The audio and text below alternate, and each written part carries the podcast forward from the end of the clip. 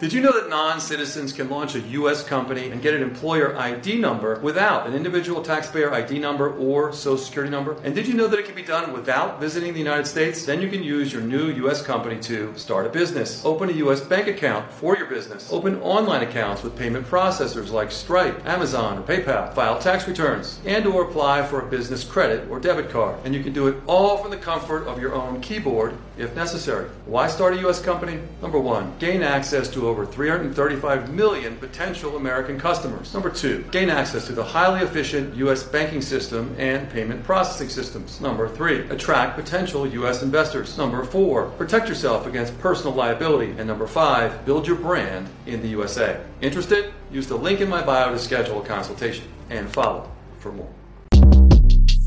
Shortcast Club